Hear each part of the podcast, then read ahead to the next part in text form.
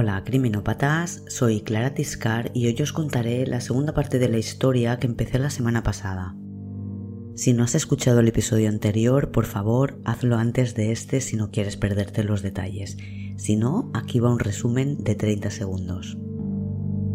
El martes 2 de noviembre de 1999 se pone fin a una búsqueda de 24 días la de Rocío Baninkoff, una chica de 19 años de la que no se sabe nada desde el 9 de octubre cuando salió de casa de su novio en Mijas para ir a la suya, darse una ducha y cambiarse de ropa antes de encontrarse con sus amigos en la feria de Fuengirola. En el camino por el que tuvo que pasar Rocío, encontraron al día siguiente manchas de sangre y sus deportivas. Encontraron su cadáver a 33 kilómetros tras 24 días de búsqueda. Diez meses después del crimen, la Guardia Civil detiene como sospechosa de la muerte de Rocío a la expareja de la madre de la chica, Dolores Vázquez Mosquera. Esta es la parte que se conoce de su historia. Y esto es criminopatía.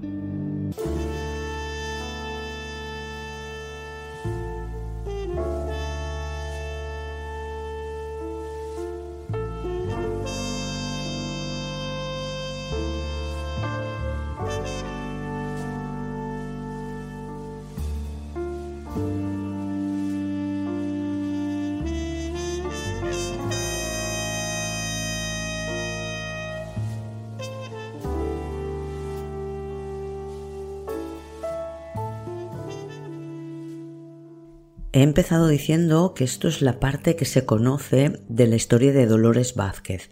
Ella nunca ha hablado con la prensa, o muy poco, de momento. Por tanto, esta historia está escrita con lo que se contaba en los medios. La versión de Dolores, Loli, está por escribir.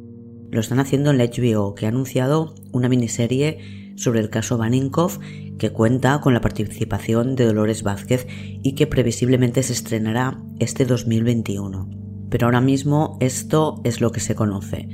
Los datos están publicados, lo estaban ya en su momento, pero no se les dio la importancia suficiente a los que tenían importancia.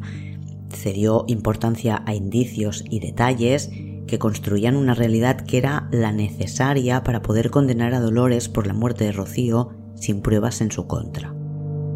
Dolores entra en la cárcel acusada de matar a Rocío Baninkoff el 9 de septiembre de 2000. Queda un año para su juicio y durante ese año la Guardia Civil intenta conseguir aquellas pruebas de las que carecía cuando detuvieron a Dolores.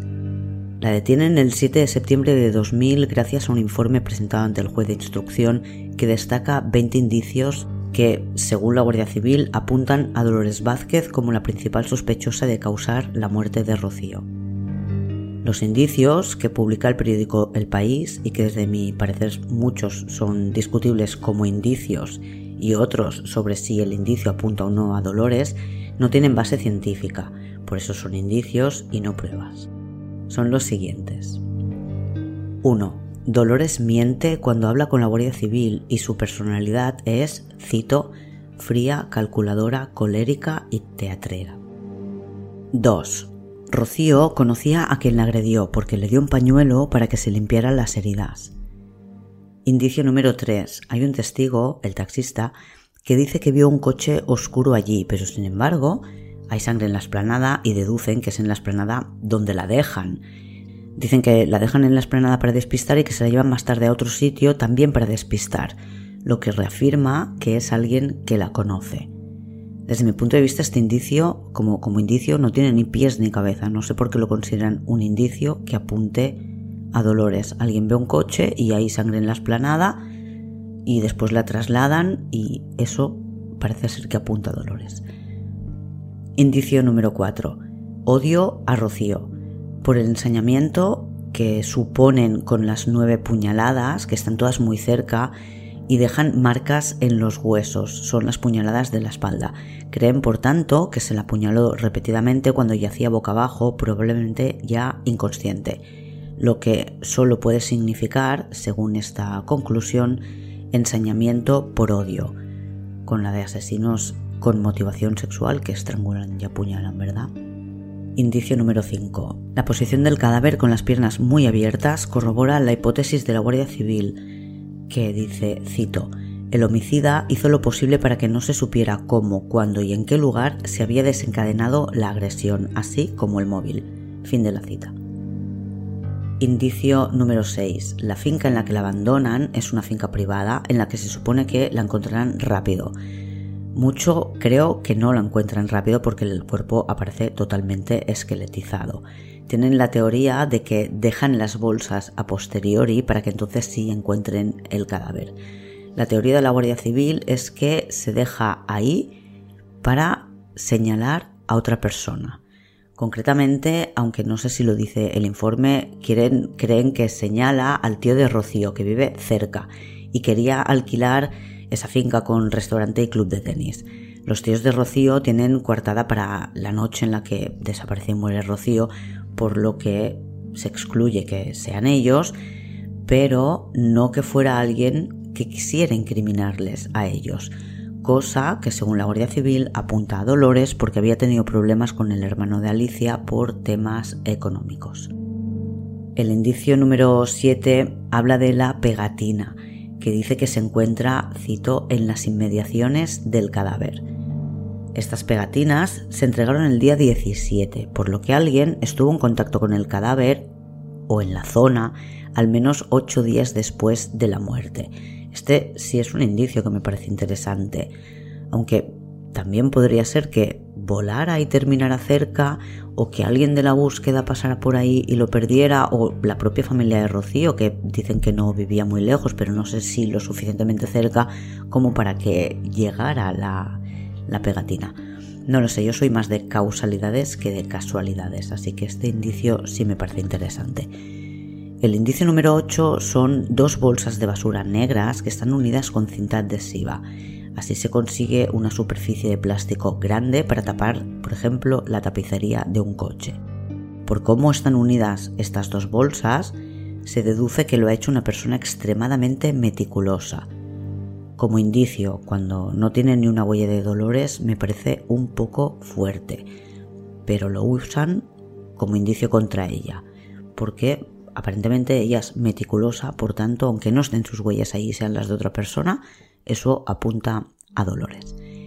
La empleada de hogar de Dolores, que es ucraniana, les cuenta a los de la Guardia Civil en enero de 2000, unos meses más tarde, que observó comportamientos sospechosos en Dolores durante todo el tiempo que, que Rocío estuvo desaparecida. El indicio número 10 habla de la foto acuchillada. La asistenta cuenta que estaba preparando la cena para la madre de Dolores, que tiene parálisis cerebral, y que Dolores le pide un té. Mientras espera su té, Dolores recibe una llamada. La asistenta dice que habla con voz, cito, afectada, y que al colgar la reprende porque se le ha enfriado la comida y el té. La asistenta le dice que está harta, que va a dejar de trabajar para ella, y Dolores, según esta versión, coge una foto de la chica y la puñada mientras dice problema, problema, problema. El indicio 11 nos habla de otra ucraniana que es amiga de Dolores, una amiga con la que sale a pasear, y dice que esa noche Dolores canceló, que le pidió, ya que no iban a andar, que fuera al aeropuerto a recoger a otra ucraniana que venía a trabajar para ella. No sé si es la que después dice lo del problema, problema, problema, porque si es así, hace tres semanas que, que ha llegado al país, no sé qué nivel de castellano debe tener para entenderlo. Pero bueno, respecto a este indicio, lo lógico es que no quedara con su amiga, porque estaba de canguro de la hija de su sobrina, por lo que la Guardia Civil no tiene en cuenta las declaraciones de Dolores, o cree que son mentiras, que es lo que dice el primer indicio, que Dolores miente. El indicio número 12 son las conversaciones telefónicas que tiene Dolores durante la noche en la que desaparece Rocío. La Guardia Civil dice que no son en la hora de la agresión ni tampoco en la hora que se supone se realiza el traslado del cadáver. El indicio 13 es porque Dolores dice, cito, eso es que no tienen nada. Y lo dice hablando con un amigo en referencia a otro al que han interrogado. Dolores le comenta que están interrogando a su entorno porque no tienen nada contra ella tampoco es raro que lo diga, ¿no? Sabe que la están investigando porque están llamando a sus amigos y sus amigos se lo están diciendo a ella. Y cuando alguien sabe que no ha hecho nada, a mí tampoco me parece tan raro que digan eso es porque no tienen nada. O sea, están hablando con la gente pero no me detienen, eso es porque no tienen nada. Indicio 14. Después de declarar a su amigo, cuando Dolores habla con él, no le transmite intranquilidad en ningún momento. Y eso es un indicio por sí mismo, ¿eh? la falta de intranquilidad de Dolores. Podría ser por otro lado un síntoma de tener la conciencia muy tranquila o de tener confianza en el sistema por parte de quien no ha hecho nada, ¿no? Pero, sin embargo, está en una lista de indicios inculpatorios lo tranquila que se sentía Dolores. Y el indicio 15, que es contradictorio con el anterior. Si en la conversación con su amigo demostró tranquilidad, según la Guardia Civil, en otras conversaciones telefónicas, recordemos que tiene el teléfono pinchado, Dolores se atragantaba al hablar cuando alguien la llamaba para decirle que la Guardia Civil se había puesto en contacto con esa persona para que fuera a declarar. Concretamente, el informe dice textualmente, Loli se atraganta a la hora de transmitir tranquilidad. Por tanto, el indicio 14 es tranquilidad por parte de Dolores y el indicio 15 es intranquilidad por parte de Dolores. Vamos al 16. Dolores no ve procedente hablar con la Guardia Civil. Dice el informe que Dolores llama a su amiga y le cuenta que cree que la Guardia Civil la considera sospechosa porque ha llamado ya a tres amigos suyos para ir a declarar. La amiga le dice que vaya a la Guardia Civil y pregunte que hable ella con ellos. Pero Dolores pone varias excusas y al final, ante la insistencia de la amiga, le dice que, cito, no lo ve procedente el indicio 17. Es cuando Dolores habla con Alicia Hornos, la madre de Rocío. Es cuando tiene esa conversación en la que la acusa de haber matado a su hija y consideran que Dolores reacciona con demasiada frialdad. Según el país, el informe dice que Dolores dijo yo no he sido. El indicio 18. Después de la llamada de Alicia, Dolores llama a Juani la hermana de Alicia. Y aquí entramos en el terreno de la libre interpretación, porque dan por hecho que Dolores considera, y lo, voy a citar, ¿eh? que Juani es una mujer fácil de manejar y de llevar a su terreno. Por tanto, la llama fingiendo estar muy afectada. Este indicio cuenta que hablan hasta que Dolores consigue sacarle qué es lo que tienen contra ella o por qué la consideran sospechosa. Tampoco debemos olvidar en este punto el juicio paralelo que se está llevando a cabo en los medios de comunicación y del que Dolores es perfectamente consciente. El indicio 19 es que Dolores se inventa una historia para poder justificar lo que cuenta la señora ucraniana que trabaja en su casa, que dice haberla visto apuñalar una foto de Rocío. Entonces, el indicio es que Dolores inventa una historia, porque el, el punto número uno era que mentía el hecho de que Dolores cuente su versión es considerado como un indicio porque, cito, asume su comisión, es decir, hizo este acto, lo asimila e intenta confeccionar una historia que sea lo más creíble posible y que justifique tal acto. En este caso la historia es, o la explicación que da Dolores es que quería eh, explicarle a su trabajadora que habían matado a esta chica y que como su trabajadora no hablaba el idioma, ella lo interpretó pues con una foto de un cartel de la, de la búsqueda de Rocío. Y por último, el indicio 20 es algo que ocurrió el 16 de octubre de 1999, cuando Rocío estaba desaparecida porque todavía no habían encontrado su cadáver. La Guardia Civil, el mismo agente que después firma este informe, está investigando donde han encontrado los restos de la agresión a Rocío y ven llegar un coche con dos hombres. Uno de ellos, el que va en el asiento del copiloto, se baja del coche, mira hacia donde está el charco de sangre, parece que después se da cuenta de que la Guardia Civil está allí, porque en el informe dice que les mira y rápidamente se mete de nuevo en el coche y cuando pasa frente a los agentes, ellos se fijan que son dos hombres jóvenes y se fijan en el coche. El vehículo, después de hacer unas cuantas averiguaciones, deducen que es el de Dolores Vázquez. No sé si es el Toyota Celica u otro coche que pudiera tener. Dolores siempre ha negado que le dejara el coche a dos hombres, ni ese día ni ningún otro. Y esto ocurre solo una semana después de que Rocío desaparezca. Es el día 16 y Rocío había desaparecido el día 9. y despierta toda la atención de la Guardia Civil porque están convencidos de que han visto el coche de Loli y ella lo está negando. Y eso convierte a Loli en la sospechosa número uno.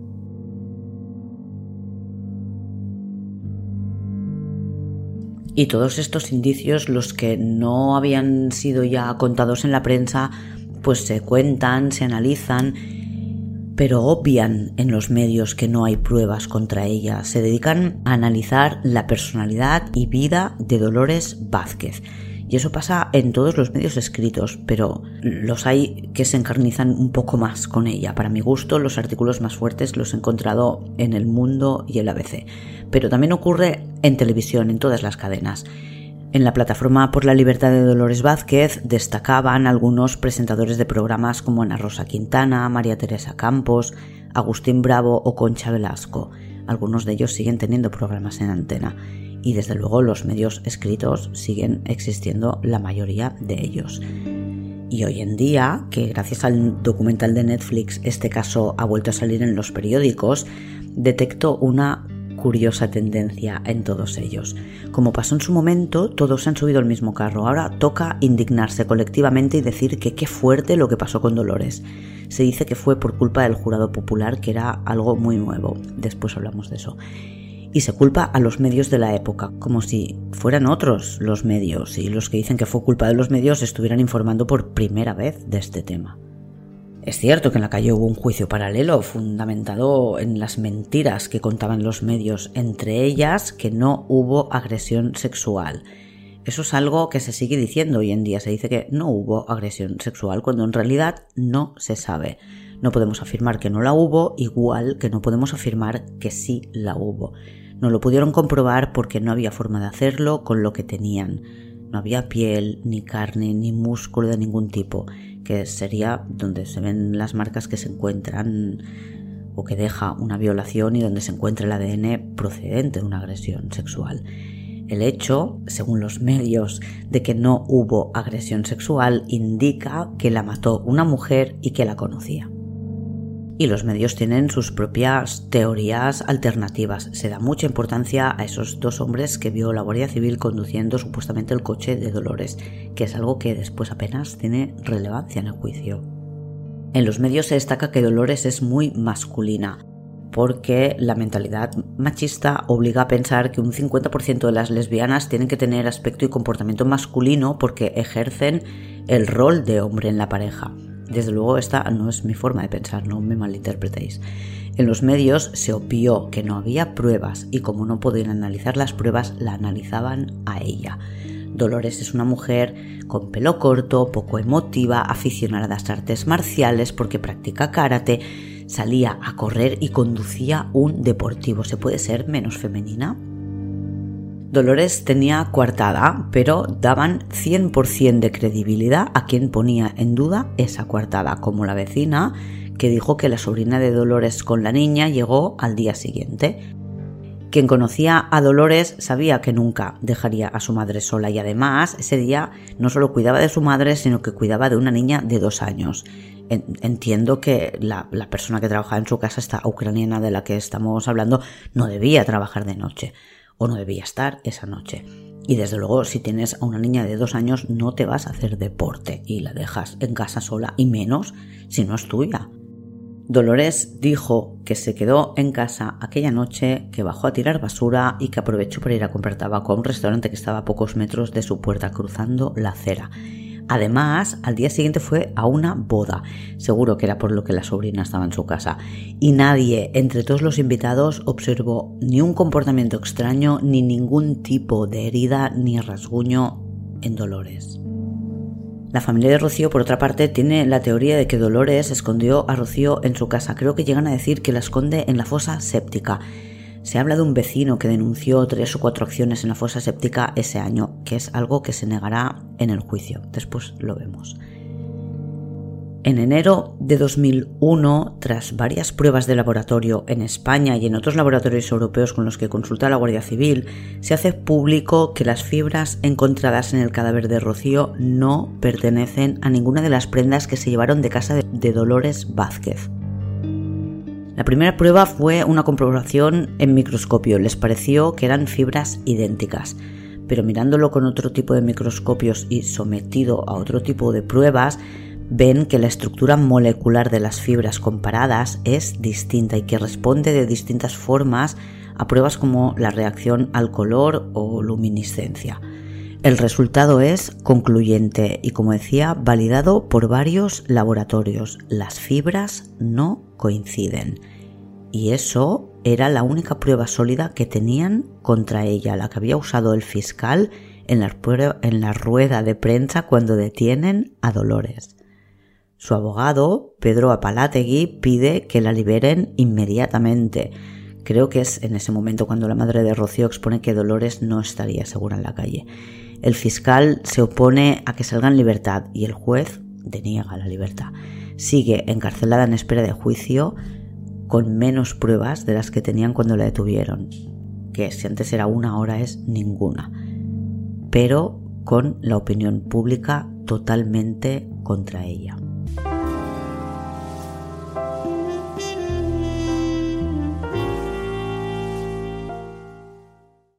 El juicio empieza el 3 de septiembre de 2001 en la Audiencia Provincial de Málaga y dura 16 días. José María Garzón Flores, abogado de la familia Baninkoff y criminólogo, dice que el juicio era un circo, que nunca había visto tantas personas haciendo cola en el juzgado, cola de 4 o 5 horas. Y como dato curioso, no hubo ni una sola renuncia a ser miembro del jurado, algo absolutamente fuera de lo normal.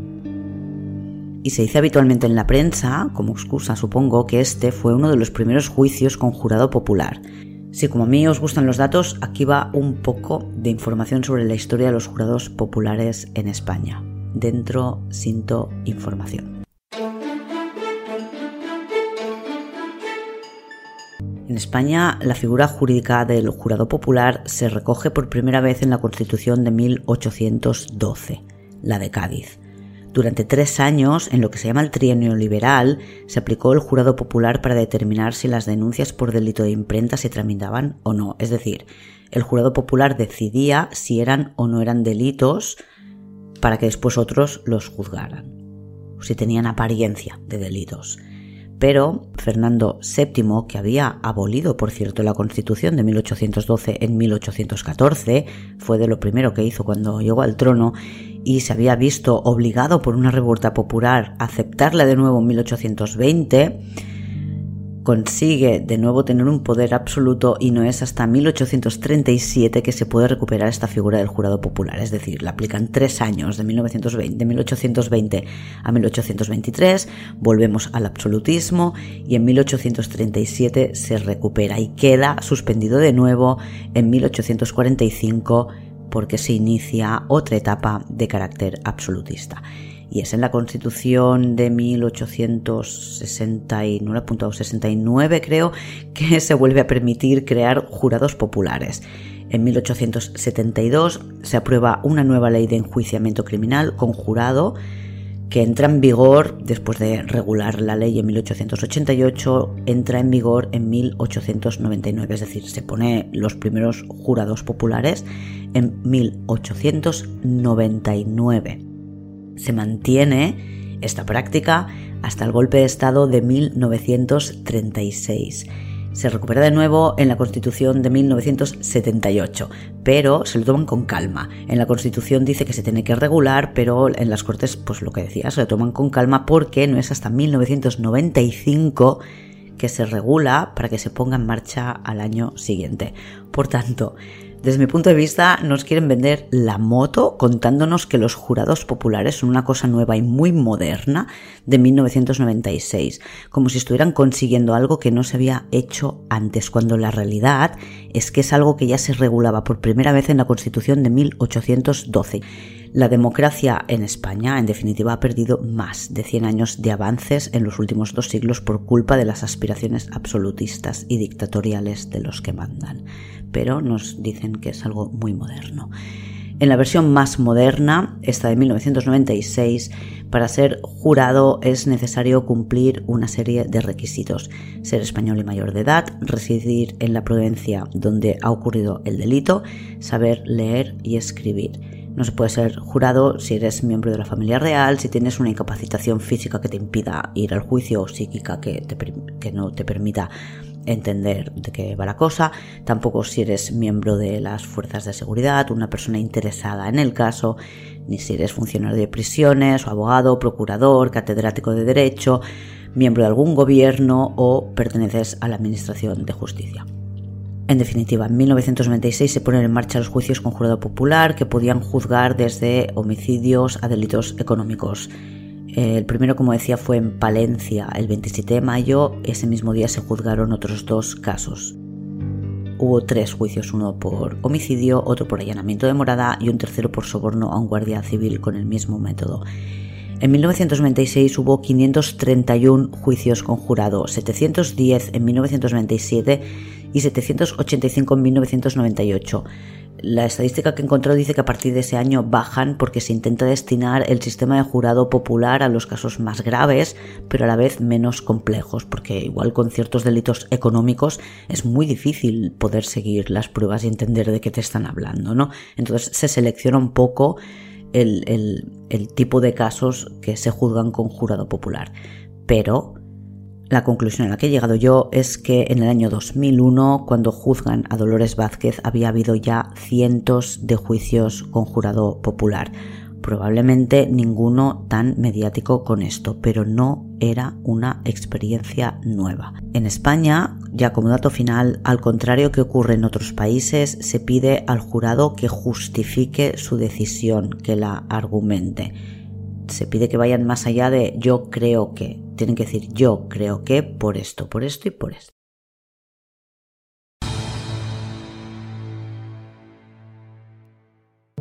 En el juicio, a falta de pruebas, el fiscal y la acusación particular se centran en otorgar verosimilitud al móvil, el supuesto odio de Dolores hacia Rocío.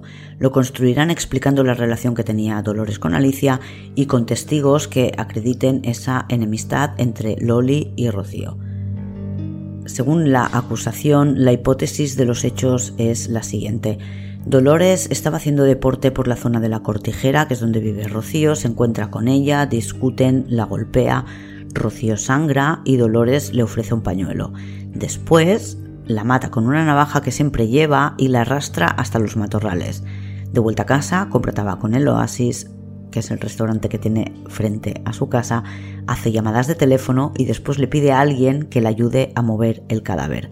O coge el coche de cualquier vecino extranjero y regresa a por el cuerpo sobre las 2 de la madrugada.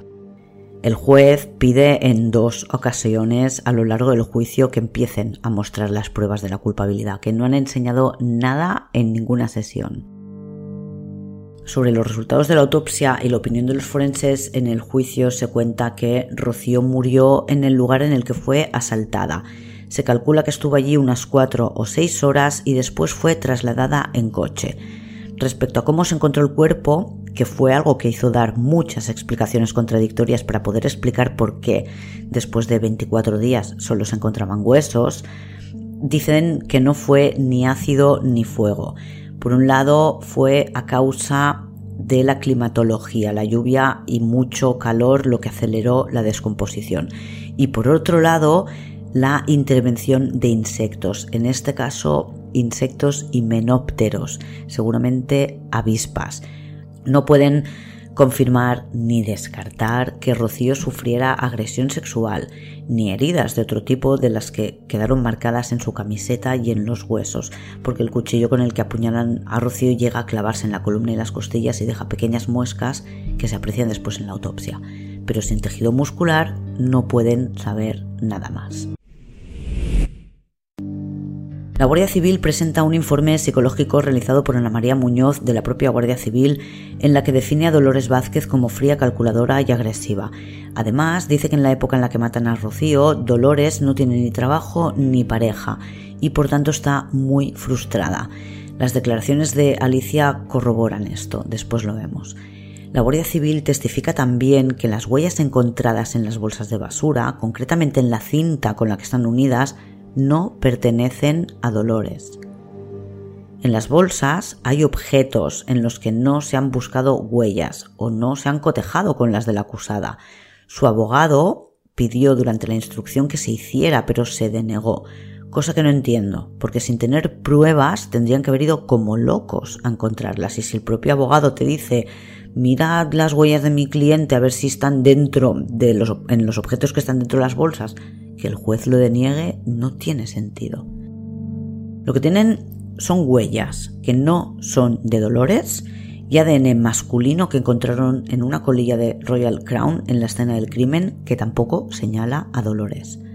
Dicen también que las, fibras encontradas en el cadáver no coinciden con ninguna prenda de la ropa de Loli, os lo he contado antes, y que la pegatina que encuentran se supone, cerca del cadáver era una pegatina nueva, no había sido usada, todavía estaba enganchada a su papel protector, por tanto, no pueden tener tan claro que fuera alguien que la hubiera llevado enganchada. Creo que son unas pegatinas que se ponían a las personas que estaban buscando, se las ponían ellos mismos, no sé si pondrían un número o era para identificarse entre ellos.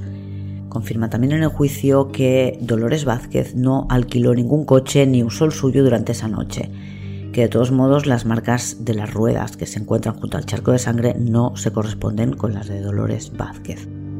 Pero la teoría del fiscal Francisco Montijano para explicar cómo se mueve Dolores Vázquez aquella noche es que en su barrio viven muchos extranjeros que tienen la costumbre de dejar las llaves puestas en sus vehículos y que entonces pudo seguramente usar sin pedirlo el coche de algún vecino. Sobre esto no aportan ninguna prueba, porque bien que podrían haber buscado entre esos vecinos extranjeros que dejan las llaves puestas un coche que tuviera las ruedas iguales a las que encuentran en la escena del crimen. Si lo buscan y no lo encuentran, ¿por qué siguen usando esa teoría en el juicio? En el juicio declaran también los testigos. El taxista que pasó por la calle en la que murió Rocío y dijo haber escuchado un grito se reafirma en el tribunal y cuenta que, que vio un todoterreno sobre la acera del que salió un grito desgarrador. Pero desde mi punto de vista, lo que cuenta este taxista no encaja con la versión de los hechos según los forenses, que dicen que Rocío murió desangrada en el lugar en el que se encuentra el charco de sangre, que estuvo allí cuatro o seis horas antes de que la trasladaran en coche y que es otro coche diferente porque un todoterreno no tiene esas ruedas pequeñas que habían detectado. Quizás hubo dos coches distintos. Además, según la fiscalía, Dolores estaba haciendo deporte, por lo que entiendo que si vas a hacer deporte vas, vas a pie, vas corriendo y después vuelves hasta casa, ¿no? También sube al estrado a testificar la sobrina de la acusada, Begoña Martínez. Declara que fue a casa de su tía el día 9 de octubre, que llegaron al mediodía, ella, su marido y su hija, de dos años y medio. Comieron juntos y a la hora de la cena, sobre las 9, la pareja se marcha a Málaga para cenar con unos amigos y dejan a la niña en casa de Dolores.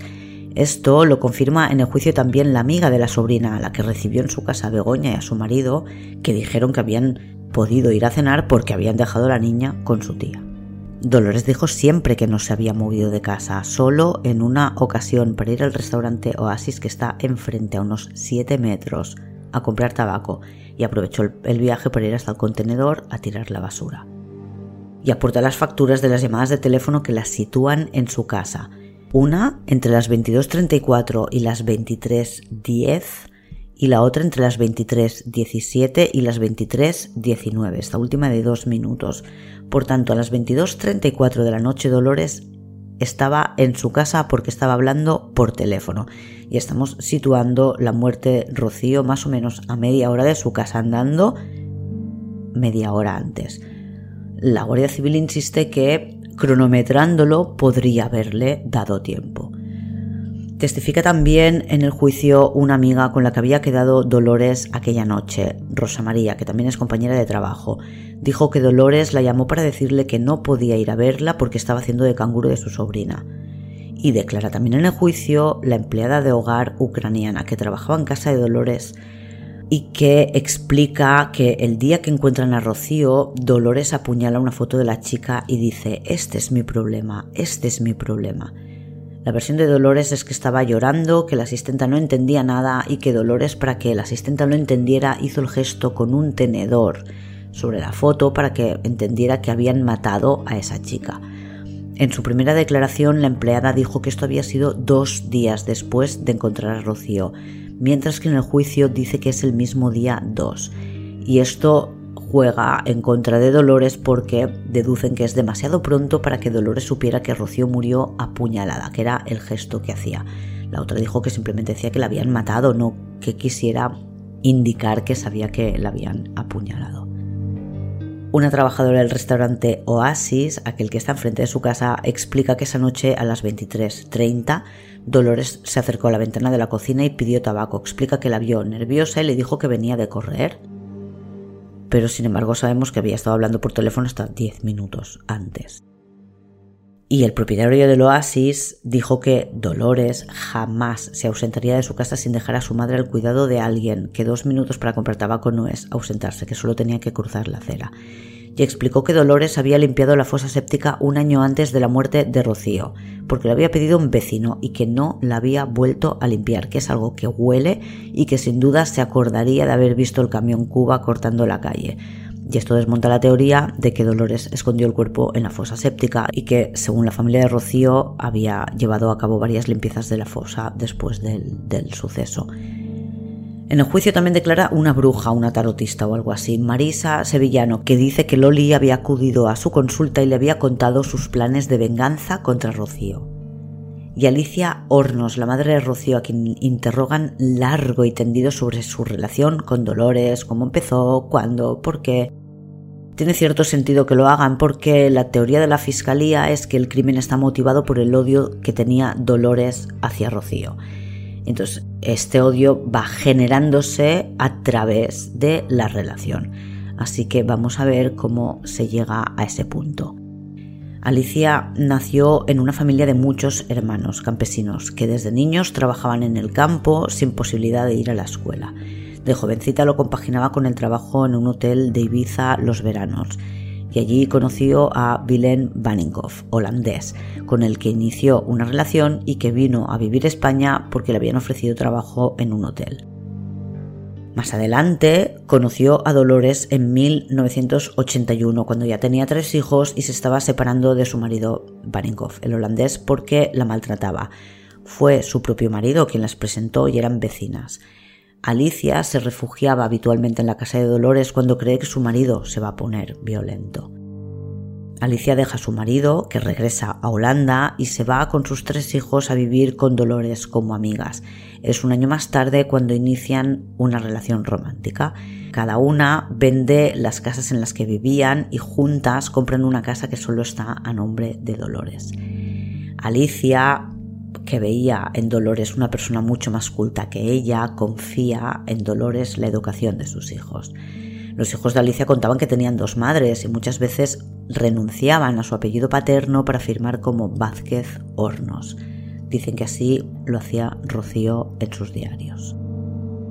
Dolores era bastante exigente con los niños y los problemas empiezan en la adolescencia de Rocío, la pequeña, que era la más protestona. Dolores era muy dura con los castigos. Cuentan que dejó a Rocío sin salir durante tres meses por no obtener los resultados esperados por Dolores en los exámenes. Alicia expone que una vez Dolores le dio un bofetón a Rocío y que su hija le dijo, cito, Mamá, un día me va a matar y tú no vas a hacer nada.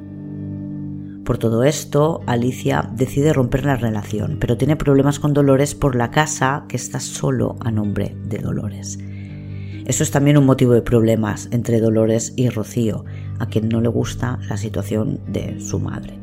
Alicia, la madre, finalmente sigue el consejo de su propia madre, la abuela de Rocío, que le dice que se marche de casa y renuncie al dinero, que se lo tome como si hubiera invertido en un negocio que no le ha salido bien. Alicia se marcha de casa de Dolores con los niños en 1995, pero siguen teniendo una buena amistad hasta que Alicia inicia una nueva relación con un hombre y Dolores no lo lleva nada bien.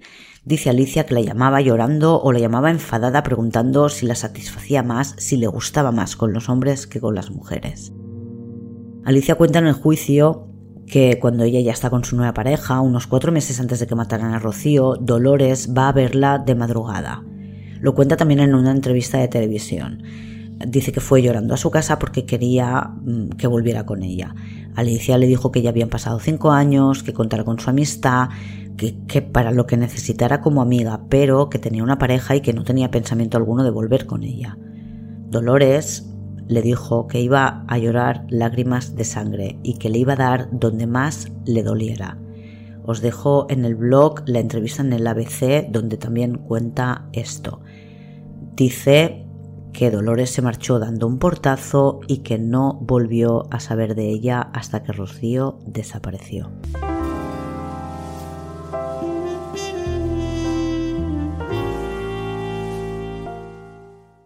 La teoría del fiscal, pues, es que Dolores sentía mucha animadversión por Rocío porque la culpaba de su separación.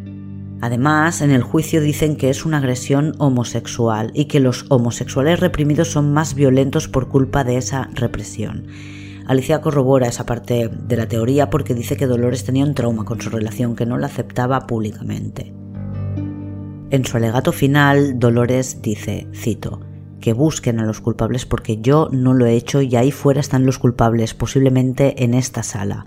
Nunca han tenido nada contra mí y no lo tendrán porque soy inocente. El jurado popular, tras 30 horas de deliberación, la declara culpable en septiembre de 2001, con 7 votos a favor de su culpabilidad y 2 votos en contra. Se aplaude y se silba en el juzgado mientras Dolores se derrumba sobre el hombro de su abogado, llora y la cubren para que no se la vea.